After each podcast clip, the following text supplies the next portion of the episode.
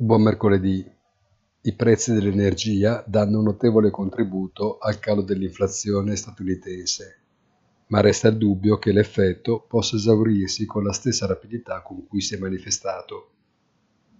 La prova è che il dato core, che non considera le componenti più volatili, conferma le attese con riduzioni molto più contenute, situazione che la Fed conosce molto bene e cui presta particolare attenzione.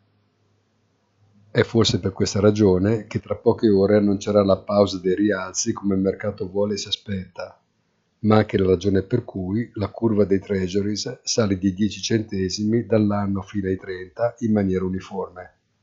Buona giornata e come sempre appuntamento sul sito easy-finance.it.